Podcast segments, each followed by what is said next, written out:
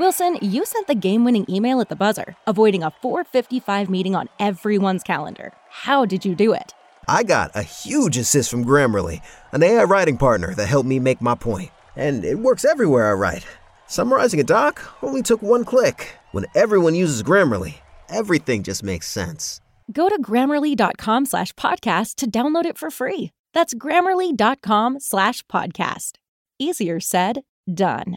¿No se merece tu familia lo mejor? Entonces, ¿por qué no los mejores huevos? Ahora, Egglands Best están disponibles en deliciosas opciones. Huevos clásicos, de gallina libre de jaula y orgánicos de Egglands, que ofrecen un sabor más delicioso y fresco de granja que le encantará a tu familia. En comparación con los huevos ordinarios, Egglands Best contiene la mejor nutrición como 6 veces más vitamina D, 10 veces más vitamina E y el doble de omega 3 y B12. Solo Egglands Best. Mejor sabor, mejor nutrición, mejores huevos. Visita egglandsbest.com para más información.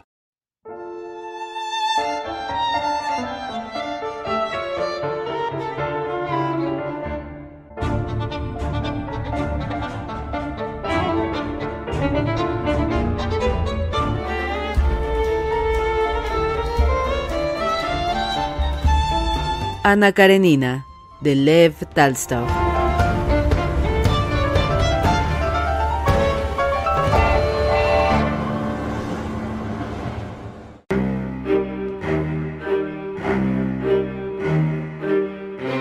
Llegó al círculo a la hora justa, en el momento en que socios e invitados se reunían en él. Liovin no había estado allí desde el tiempo en que, habiendo salido ya de la universidad, vivía en Moscú y frecuentaba la alta sociedad. Recordaba con todo detalle el local y cómo estaban dispuestas todas las dependencias, pero había olvidado por completo la impresión que antes le producía.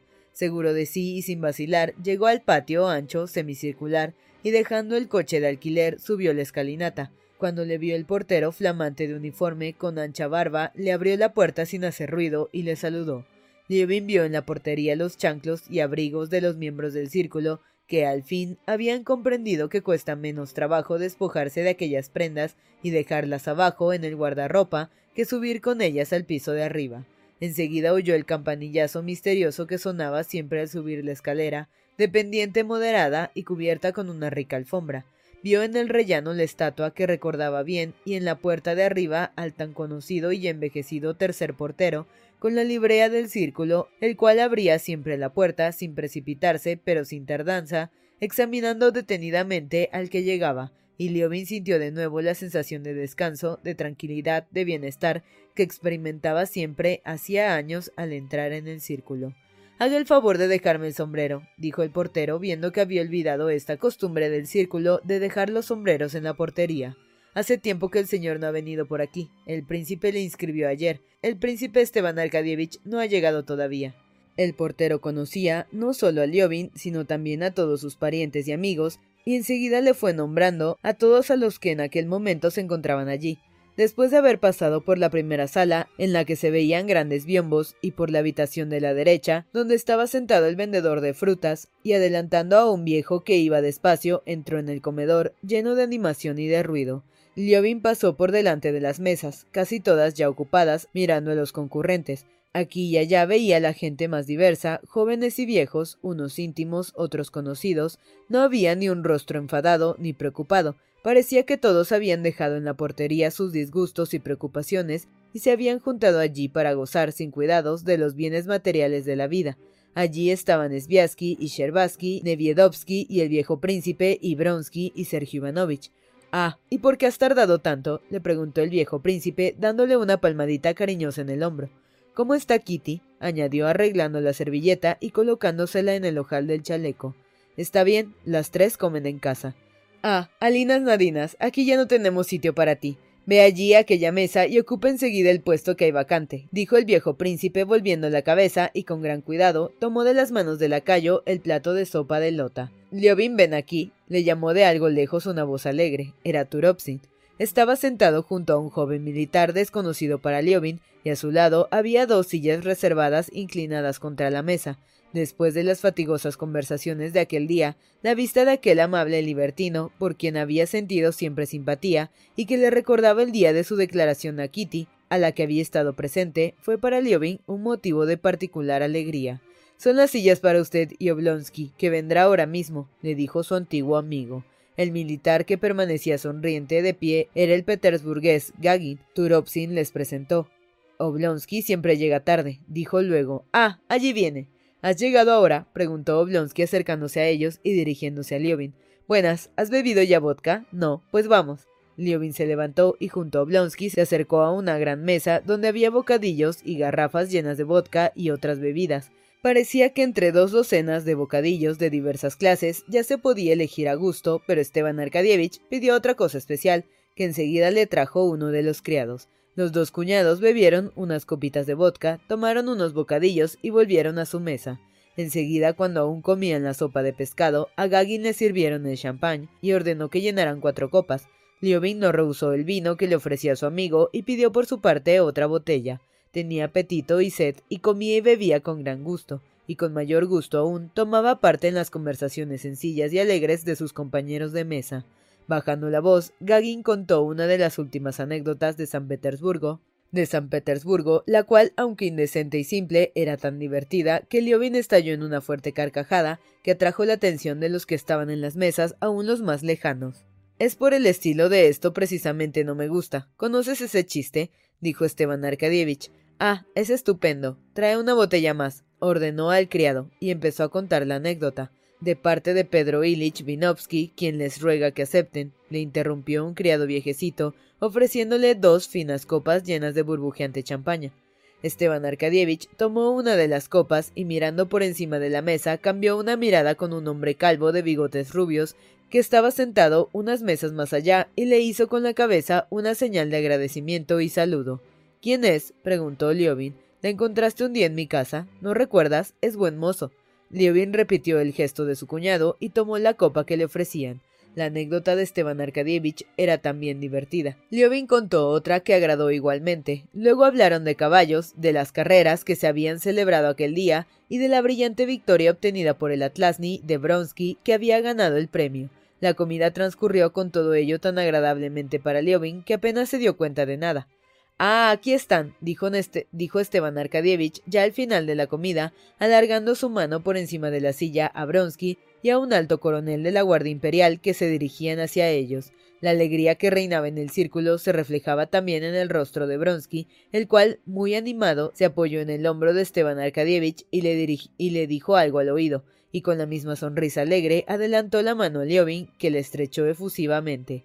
Estoy muy contento de encontrar. Estoy muy contento de encontrarle de nuevo, dijo Bronsky. Aquel día el de las elecciones estuve buscándole, pero me dijeron que ya se había marchado usted. Sí, me marché aquel mismo día, contestó Liobin. Ahora mismo hablábamos de su caballo, siguió. Le felicito. Usted también tiene caballos, ¿no? No, mi padre sí tenía, yo no. Pero me acuerdo y entiendo de ellos. ¿Dónde has comido? preguntó Esteban Arkadievich a Bronsky. Estamos en la segunda mesa, detrás de las columnas. Le han festejado, dijo el coronel. Ganó el segundo premio del emperador. Si tuviese yo tanta suerte con las cartas como él con los caballos. Pero estoy perdiendo un tiempo precioso. Voy a la sala infernal, añadió y se alejó de la mesa.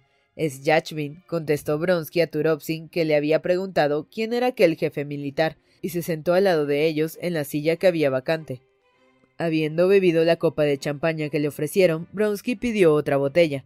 Bronsky pidió otra botella, ya fuera por la impresión que le produjo el círculo, ya por el vino que había bebido, Liovin se sentía feliz. Entabló con Bronsky una animada conversación sobre caballos y se sintió aún más feliz al comprobar que no experimentaba animosidad alguna contra él. Hasta le dijo, entre otras cosas, que su mujer le había dicho que le habían encontrado en la casa de la princesa María Borisovna.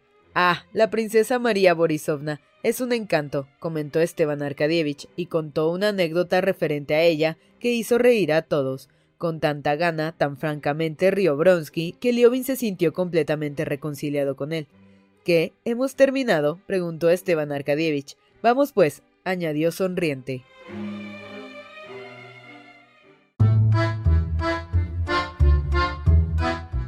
Al dejar la mesa, Liobin se dirigió con Gagin a la sala de billares. Se sentía extraordinariamente ligero. En el salón grande encontró a su padre político. ¿Qué? ¿Cómo encuentras nuestro templo de la ociosidad? le preguntó el príncipe tomándole del brazo. Vamos, echaremos un vistazo, daremos una vuelta y visitaremos el local. Sí, también yo tenía esa intención. Me parece muy interesante. Sí, para ti es interesante. Ahora yo ya tengo otros intereses. Cuando miras a aquellos viejecitos, seguro que piensas que han nacido así, machacados, dijo el príncipe mostrándole un miembro del círculo con el labio inferior colgando y que al andar apenas movía los pies, calzados con zapatos flexibles. ¿Qué quiere decir machacado? Es un apodo que damos en el círculo, ¿sabes? Cuando en las Pascuas se juega con huevos, si estos chocan fuertemente quedan machacados. Así somos nosotros, a fuerza de frecuentar el círculo nos vamos machacando. ¿Conoces el príncipe Chechensky? A ti esto te hace reír, pero a mí no, porque mirándoles pienso que muy pronto seré también uno de ellos, añadió. Y Liovin comprendió por el rostro de su suegro que éste quería contarle alguna anécdota divertida. No, no le conozco. ¿Cómo? ¿No conoces al famoso príncipe Chechensky? Bien, es igual, es un hombre que siempre juega al billar. Hace tres años no estaba todavía entre los machacados y lanzaba bravatas y llamaba machacados a los demás, pero un día llegó al círculo y a nuestro portero, ¿sabes? Basili, ese grueso que gusta tanto de decir palabras chistosas. Pues bien, el príncipe Chechensky se acerca a él y le pregunta ¿Qué, Basili? ¿Quién hay en el círculo? Han llegado ya algunos de los machacados, y nuestro hombre le contesta Usted es el tercero. ¿Qué te parece?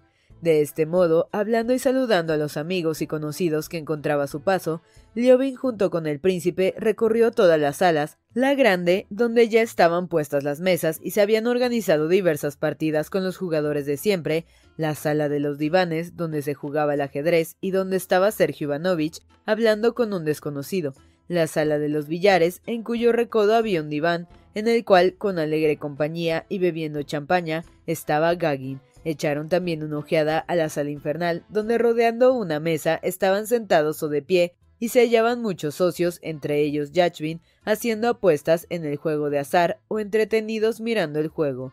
Procurando no hacer ruido, entraron en la oscura biblioteca, donde cerca de las lámparas con pantalla estaban sentados un señor joven, con el rostro sofocado y leyendo periódico tras periódico, y un general calvo que parecía muy interesado por lo que estaba leyendo. Estuvieron también en la sala que el príncipe llamaba de los sabios. En ella había tres señores que discutían animadamente las últimas noticias de política. Príncipe, haga el favor de venir. Todo está ya dispuesto, le dijo en aquel momento uno de sus compañeros de diversiones, y el príncipe se marchó con su tertulio. Liobin se sentó y se puso a recordar todas las conversaciones que había tenido durante la mañana, pero se sintió aburrido y levantándose precipitadamente salió en busca de Oblonsky y de Turovsin pensando que con ellos hallaría al menos distracción. Turovsin estaba sentado en un diván en la sala de los billares, teniendo cerca de él, en una mesita, un cubilete con un brebaje. Esteban Arkadievich y Bronsky hablaban de algo cerca de la puerta, en un rincón de la sala. No es que ella se aburra, pero esta posición tan indefinida, oyó Liovin al pasar. Quiso alejarse, pero Esteban Arkadievich le llamó. Liobin, le gritó con los ojos humedecidos como solía tenerlos siempre que bebía mucho o estaba emocionado. Esta vez la causa era, sin embargo, otra. Liobin, no te marches, dijo y apretó a éste fuertemente el brazo bajo su codo para impedirle que se marchara. Es mi amigo más sincero y mejor, dijo luego a Bronsky. Tú también me eres muy querido, y deseo que se hagan buenos amigos, porque los dos son excelentes personas. ¿Por qué no? Solo nos falta besarnos, dijo Bronsky con bondadosa y burlona sonrisa, dando a Liobin la mano, que él estrechó afectuosamente, fuertemente, mientras decía Me alegro, me alegro mucho. Mozo, trae una botella de champaña, ordenó Esteban Arkadievich al criado. Yo también me alegro mucho, dijo Bronsky, pero a pesar de los deseos de Esteban Arkadievich y de ellos dos mismos de entablar conversación, no encontraron de qué hablar y parecían mustios y aburridos. Sabes, Liobin no conoce a Ana, dijo Esteban Arkadievich a Bronsky, y yo quiero llevarle a tu casa para presentarles y que se conozcan. Es posible, dijo Bronsky. Ana se sentirá muy contenta. Yo iría con ustedes también a casa, pero me preocupa Yachmin. Me quedaré aquí hasta que termine el juego. ¿Y qué? ¿Va mal? Está perdiendo como siempre y soy el único que puede contenerle. ¿Qué? ¿Jugamos otra partida? propuso Esteban Arkadievich. Liobin, ¿quieres jugar? Coloca los bolos, ordenó al marcador. Ya hace rato que están preparados, contestó este, que en efecto ya había dispuesto los bolos en triángulo y se entretenía en rodar la roja. Bien, vamos a jugar. Después de la partida, Bronsky y Liovin se sentaron a la mesa al lado de Gagin, y Liovin, aceptando la propuesta de Esteban Arkadievich, se puso a jugar las cartas apuntando a los haces. Bronsky estaba sentado al lado de la mesa, rodeado de conocidos que sin cesar venían a hablarle, o iba de cuando en cuando a la sala infernal para ver cómo marchaba en su juego Yachmin. Liobin, después de la fatiga cerebral que había sentido por la mañana, experimentaba ahora una sensación agradable de descanso. El hecho de no sentir ya animosidad alguna contra Bronsky le hacía sentirse dichoso, y una impresión de tranquilidad y de placer invadía continuamente su espíritu. Terminada la partida, Esteban Arkadievich le tomó por el brazo. Vamos a ver a Ana. Ahora mismo, ¿no? Ella estará en casa. Hace tiempo que le prometí llevarte. ¿A dónde vas esta noche? A decir verdad, a ninguna parte. He prometido a ir a la Asociación de Agricultores, pero es igual, podemos ir a ver a Ana. Estupendo, vamos, entérate de si ha llegado mi coche, encargó Esteban Arkadievich al criado. Liobin se acercó a la mesa, pagó la apuesta perdida a los haces, cuarenta rublos, pagó de una manera particularmente misteriosa el gasto que había hecho en el club que el criado viejecito que había en la puerta conocía y moviendo mucho los brazos a través de diversas salas, se dirigió hacia la puerta.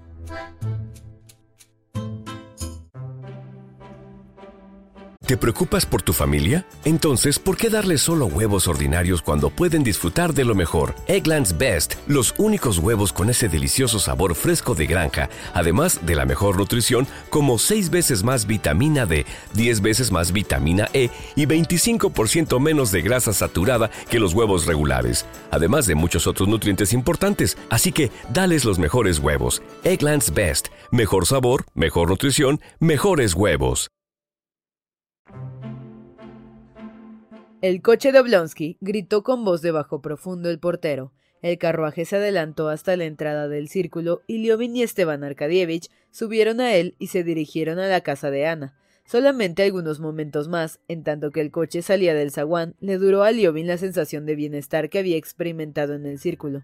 Apenas el carruaje salió a la calle y sintió las sacudidas que daba rodando sobre un pavimento desigual y oyó los gritos de un cochero de alquiler con el que se cruzaron y percibió a la luz tenue de los faroles la muestra roja de un café y tienda de comestibles, aquella sensación placentera se le desvaneció. Reflexionó ahora sobre los hechos de aquel día y se preguntó si hacían bien yendo a la casa de Ana.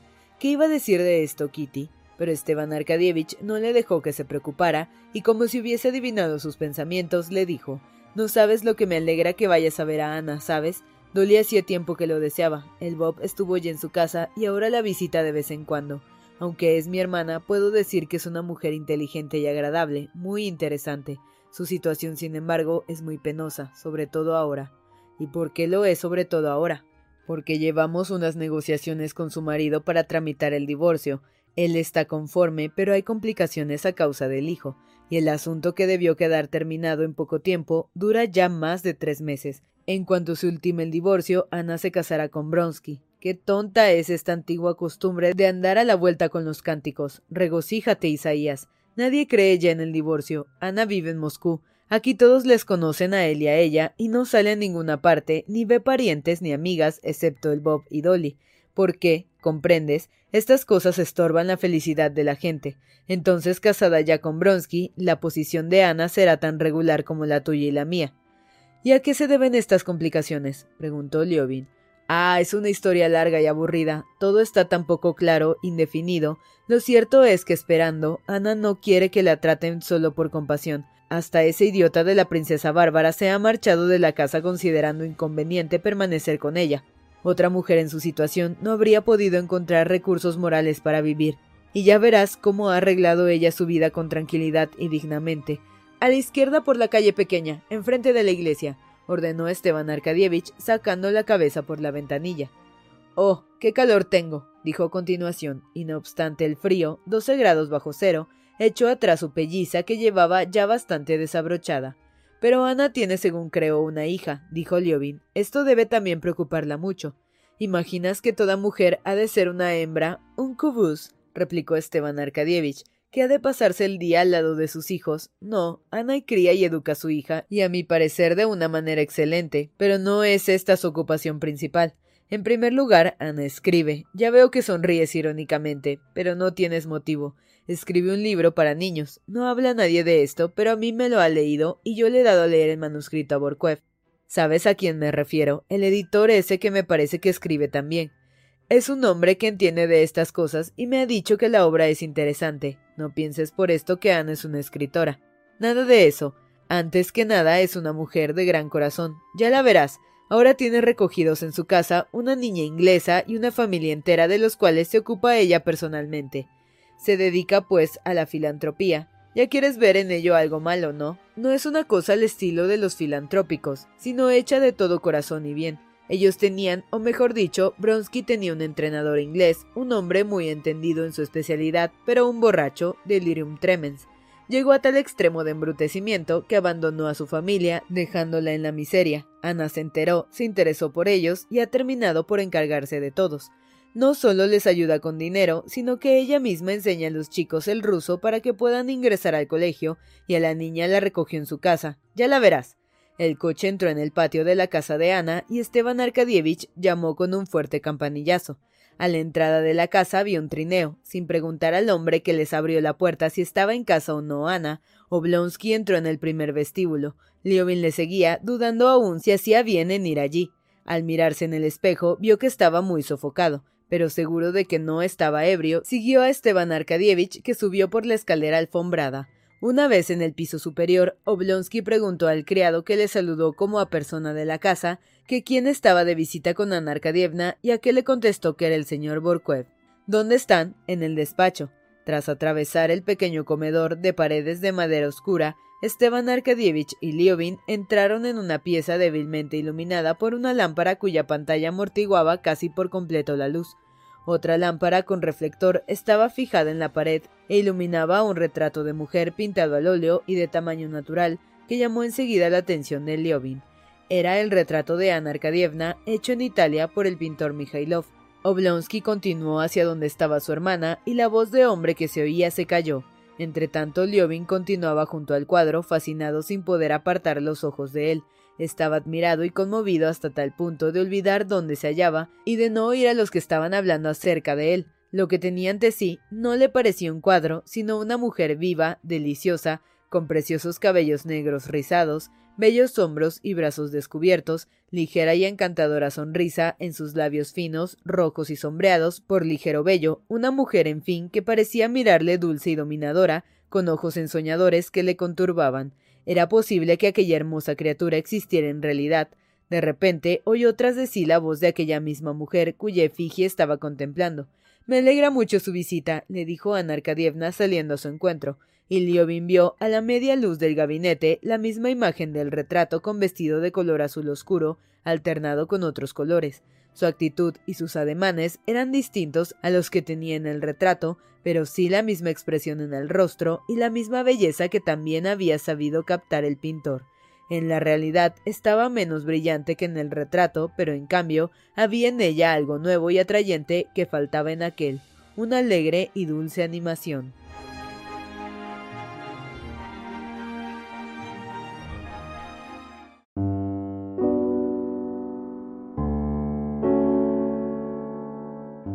Arkadievna no ocultó a Liovin la alegría que experimentaba al verle, y en la forma con que ella le dio la mano, en cómo le presentó a Borkwev y le mostró la niña, muy bonita de cabellos rojizos, que estaba sentada allí haciendo labor, llamándola su pequeña y querida protegida. En todo esto, Liovin reconoció los modales que tanto le admiraban de una mujer de gran mundo, siempre tranquila y natural. Me alegra mucho su visita, repitió, y en sus labios estas palabras tan sencillas adquirieron para él una significancia particular. Ya le conocí a usted hace tiempo, siguió Ana dirigiéndose a Liovin, y le quiero por su amistad con Stiva y por su mujer de usted. La traté muy poco tiempo, pero me dejó la impresión de una hermosa flor, precisamente de una flor, y pronto será madre. Ana hablaba con soltura, sin precipitarse, mirando ya a Liovin, ya a su hermano. Liobin comprendió que producía en ella una excelente impresión, se sintió desembarazado y feliz, y le habló con naturalidad agradablemente. Le parecía conocerla desde la infancia. Iván Petrovich y yo nos hemos quedado aquí en el despacho de Bronsky para poder. Iván Petrovich y yo nos hemos quedado aquí en el despacho de Bronsky para poder fumar, dijo Ana Esteban Arkadievich, que le preguntó si les estaba permitido fumar y mirando a Liobin sin preguntarle si fumaba o no, tomó una lujosa pitillera y le alargó un cigarrillo. ¿Cómo te encuentras hoy? le preguntó a su hermano. Nada, nervios, como siempre. ¿No es verdad que este retrato es una obra maestra? preguntó Esteban Arkadievich a Liobin, viéndole contemplar el cuadro. No he visto en mi vida un retrato mejor, contestó Liobin. Se parece mucho, ¿verdad? dijo Borkuev. Liobin comparó el retrato con el original. El rostro de Ana, en el momento en que Liobin la miró, resplandeció con una claridad particular, y éste al cruzar su mirada con la de ella se sonrojó. Para ocultar su emoción, quiso preguntar a Ana si hacía mucho tiempo que no había visto a Daria Alejandrovna, pero precisamente en aquel instante ella le dijo Ahora mismo hablábamos con Iván Petrovich de los últimos cuadros de, de los últimos cuadros de Bashenkov. ¿Usted los ha visto? Sí, los he visto, contestó Liovin. Oh, perdón, le he interrumpido. ¿Usted quería decir? Liovin hizo la pregunta que había pensado respecto a Daria Alejandrovna. Ana contestó que hacía poco tiempo que Daria Alejandrovna la había visitado. Por cierto, que cuando estuvo aquí parecía muy disgustada de lo que le pasaba a Grisha en el colegio. Al parecer el maestro de latín era poco justo con el muchacho, añadió. Liovin volvió la conversación sobre los cuadros de Bashenkov. Sí, he visto los cuadros y no me gustaron, dijo. Ya no hablaba ahora torturándose continuamente como lo había hecho aquella mañana. Cada palabra de Ana adquiría para él una significación particular. Y si agradable le era hablarle, escucharla le era más agradable todavía. Ana conversaba con naturalidad y desenvoltura, sin dar importancia alguna a lo que decía, y dándole en cambio grande a lo que decía su interlocutor. Hablaron de las directrices que seguía el arte, de la nueva ilustración de la Biblia hecha por un pintor francés. Korkuev criticaba a este pintor por su crudo realismo. Liobin le objetó que aquel realismo era una reacción natural y beneficiosa contra el convencionalismo que los franceses habían llevado el arte hasta un extremo al que no había llegado ninguna nación y añadió que los pintores franceses, en el hecho de no mentir, veían ya poesía. Nunca una idea espiritual expuesta por él había procurado a Liobin tanto placer como esta.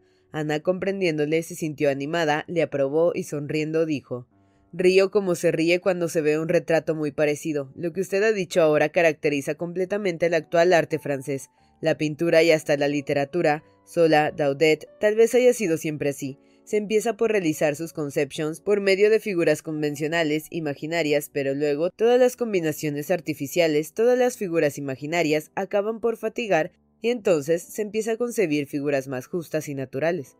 Esto es verdad, dijo Korkuev. Entonces, ¿ustedes estuvieron en el círculo? preguntó Ana a su hermano. Sí, sí, he aquí una mujer, pensaba Liobin olvidándose de todo, y mirando absorto el rostro bello y animado de Ana, el cual en aquel momento e inopinadamente cambió de expresión. Liobin oyó lo que Ana decía en voz baja a su hermano al oído, pero el cambio que se había manifestado en su rostro le impresionó. Aquel rostro, antes tan hermoso en su tranquilidad, expresó de pronto una curiosidad extraña y después ira y orgullo, pero eso duró solo un instante. Ana frunció las cejas como recordando algo desagradable. Pues al fin y al cabo eso no le interesa a nadie, comentó para sí, y dirigiéndose a la inglesa, dijo Please order the tea in the drawing room. La niña se levantó y salió de la habitación. ¿Qué tal ha hecho sus exámenes? preguntó Esteban Arkadievich, señalando a la pequeña. Muy bien, es una niña inteligente y tiene muy buen carácter, contestó Ana. Acabarás queriéndola más que a tu propia hija. Se ve bien que eso lo dice un hombre. En el amor no hay más y menos. A mi hija la quiero con un amor y a esta con otra diferente. Y yo digo a Ana Arkadievna, intervino Korkuev, que si ella hubiera puesto una centésima parte de la energía que emplea para esta inglesa en la obra común de educación de los niños rusos, habría hecho una obra grande y útil.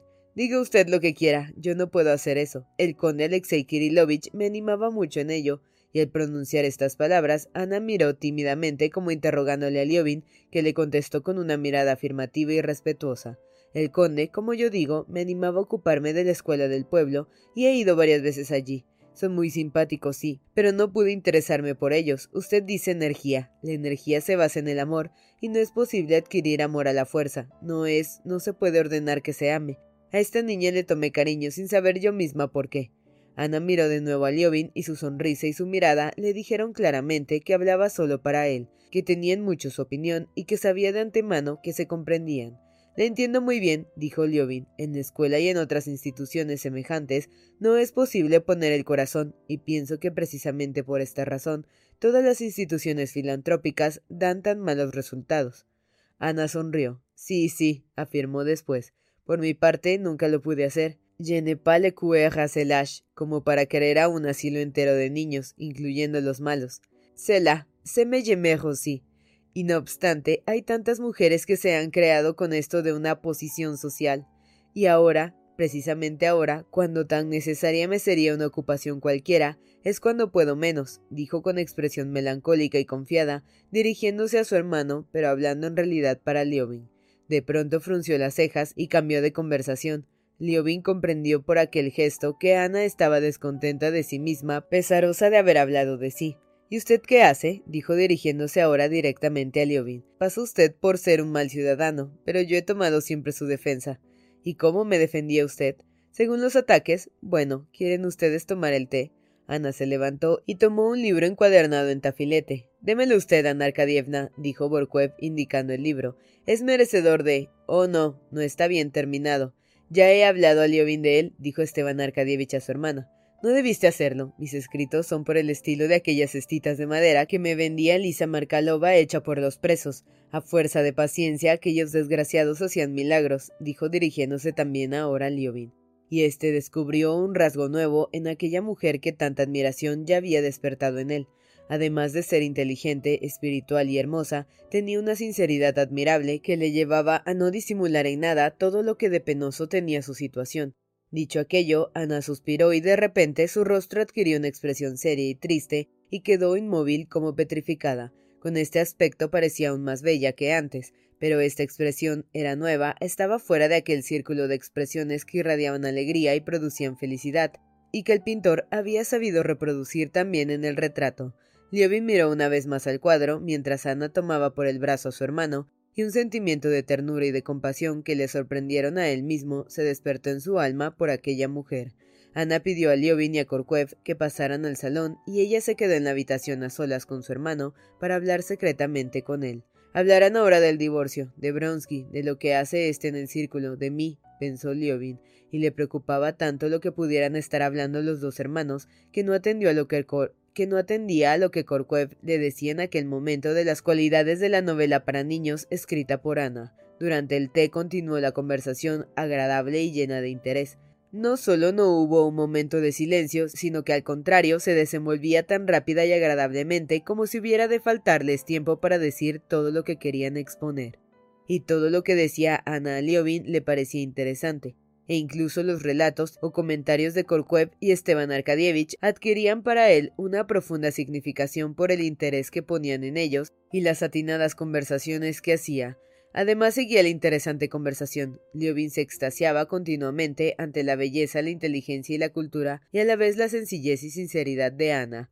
Él escuchaba o hablaba, pero incluso entonces pensaba constantemente en ella, en su vida interior y no apartaba de Ana sus ojos, queriendo por sus gestos y su mirada adivinar sus sentimientos, y él, que antes la juzgaba con severidad, ahora la justificaba y al mismo tiempo la compadecía, y la idea de que Bronsky no llegara a comprenderla completamente le oprimía el alma. Habían dado ya las diez de la noche cuando Esteban Arkadievich se levantó para marcharse. Korkuev se había marchado ya. A le había pasado el tiempo tan agradablemente que le pareció que acababa de llegar y se levantó pesaroso. Adiós, dijo Ana reteniendo la mano de Liobin y mirándole a los ojos con una mirada que le conturbó. Me siento muy dichosa de que la glace soit rompée. Mas seguidamente ella retiró su mano y frunció el ceño. Dígale a su esposa, encargó a Liobin, que la quiero como siempre, y que si ella no puede perdonarme, le deseo que no me perdone nunca. Para perdonar es preciso padecer lo que yo he padecido, y de esto deseo de corazón que la libre Dios. Sí, se lo diré, se lo diré, repuso Liobin sonrojándose.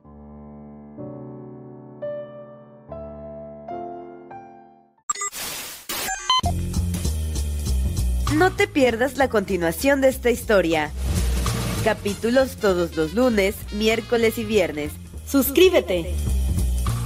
El Cuentero, con historias para tus oídos.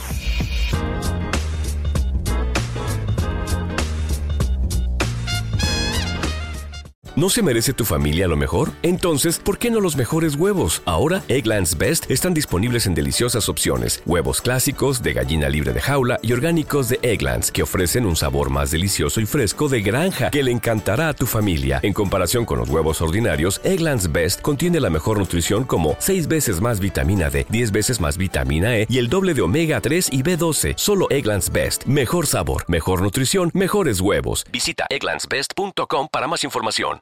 When you visit Arizona, time is measured in moments, not minutes. Like the moment you see the Grand Canyon for the first time. Visit a new state of mind. Learn more at hereyouareaz.com.